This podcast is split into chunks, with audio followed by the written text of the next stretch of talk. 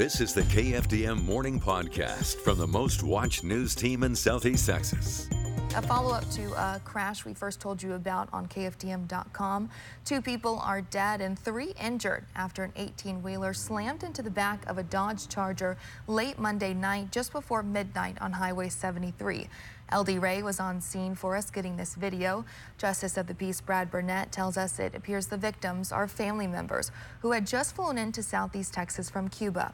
Meantime, the scene of the double fatality accident on 73 East near West Port Arthur Road is cause for concern for both police and neighbors in the area.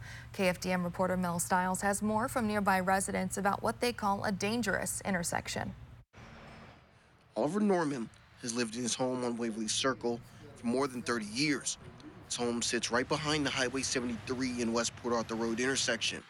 Fatal accident Tuesday morning broke his heart.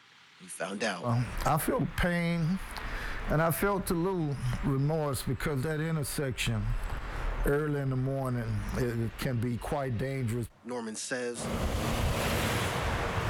it's been the increase of 18 wheelers that's made the intersection more dangerous. The refineries here have expanded. And as they expanded, there's more demand for more products going into the refineries. So you have 18 wheelers 24 7 coming through that intersection. Norman says Tuesday's fatal crash is far from the first. There was a lady that comes out and she puts flour on a cross that she put in the area where her daughter was killed, where an 18 wheeler had went through the intersection at the change of the light and it hit and killed that child.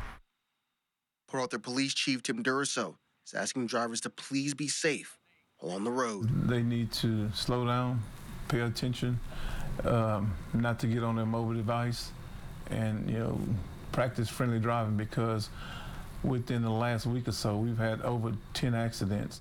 Norman says there's no permanent solution to stop these accidents from happening. All people can do is try to be safer while on the roads. Mellow Stiles reporting there. We are working to check on the conditions of the three people who were hurt, and we'll keep you updated there.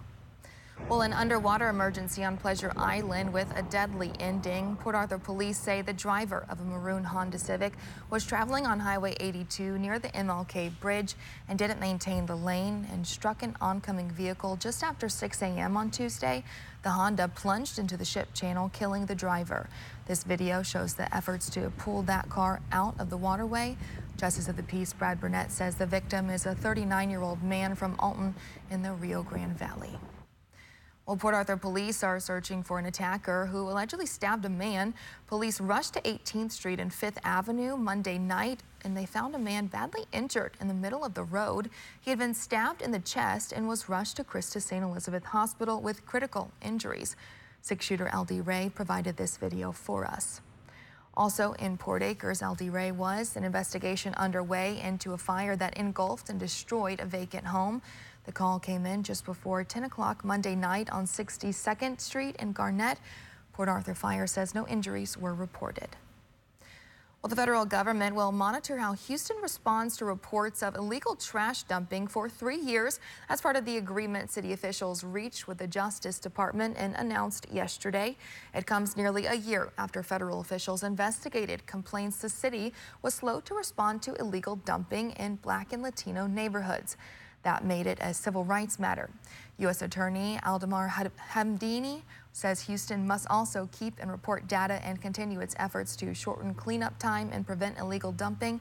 This marks the second environmental justice settlement under federal civil rights statutes. The first occurred last month in Alabama. Well, it was the return of lunch at the lake in downtown Beaumont every Tuesday at 10:30 in June and July. You can enjoy a variety of local food trucks selling their delicious creations at the downtown event center patio by the lake. Lunch at the lake is a great opportunity to enjoy some of the best foods that the city has to offer while also taking in the beautiful scenery and enjoying the company of some of the resident ducks there. The benefit is to really to get the community downtown and to get the community out and to experience all that Beaumont has because Beaumont does have a lot of great opportunities for the community and having things like this and hopefully it will grow will bring more of the community out. The Lunch at the Lake series is free and open to the public. Like we mentioned, it does take place every Tuesday in June and July at the Downtown Event Center. And now your daily forecast from the KFDM Weather Authority. Good morning, Southeast Texas, from the KFDM and Fox 4 Weather Center. I'm meteorologist Chad Sandwell. Here's a look at your forecast for Wednesday, June the 7th. Going to see a day that was very similar to yesterday, which means we'll see partly cloudy skies through the morning. By the afternoon, look for a few isolated showers and a few thunderstorms. Like yesterday, some of those showers could dump some pretty heavy rain in a short order. Bayou Din yesterday seeing nearly two inches of rain in just over 30 minutes. So, again, some particularly heavy downpours could be possible in some of the isolated showers. We'll go with the 20% coverage today in the lakes and the 30% coverage in the triangle. Temperatures should top out into the upper 80s and low 90s across much of southeast Texas today. I think we get a little bit of a repeat performance on Thursday. Smaller 10 20% coverage up into the lakes and a 30% coverage in the triangle. That may be the last day we see some really good rains until Saturday. Uh, Saturday does have the chance of also a few isolated showers and storms. But the big story heading through the weekend is not going to be the rain on Saturday. It's going to be the heat that builds in coming up on Sunday. A ridge of high pressure going to build across the Lone Star State, and that's going to push temperatures into the middle and perhaps some upper 90s as we head into the early part of next week. Central and West Texas going to see several areas hitting triple digits on Monday for sure. We'll look for mostly sunny skies Monday and Tuesday with highs in the mid 90s. A little bit warmer on Wednesday. We'll go 96 for a high Wednesday. And then, of course, we'll see some things break down a little bit towards the end of next week. But as far as your forecast goes today, allergy report, low pollen tree, low tree pollen and grass pollen. The weed pollen is moderate. And of course, we've got mold spores high. If you're headed to the beach today, low risk of rip currents. One high tide coming at 8:38 this morning. Water temperature still sitting at 83 with a UV index of 10. So make sure you take the sunscreen. And of course, as temperatures heat up, very important to remember to stay hydrated if you're going to be outdoors for any length of time. So let's recap your forecast for Wednesday. Expect a day very similar to yesterday. Temperatures perhaps just a little bit warmer. We'll go with a 30% coverage of isolated showers and storms. West winds should average out to 10 miles an hour. Don't forget, you can get your forecast anytime online at kfdm.com. You can follow us on social media. We're on Facebook, Instagram, and Twitter. And don't forget to download our free weather app. It's available on your iOS and Android devices. And one more thing our 2023 hurricane tracking chart is out. You can find it at your local market basket. From the KFDM and Fox 4 Weather Center, I'm meteorologist Chad Sandwell. Have a great day. Thanks for listening, and join us again tomorrow for the KFDM News Podcast.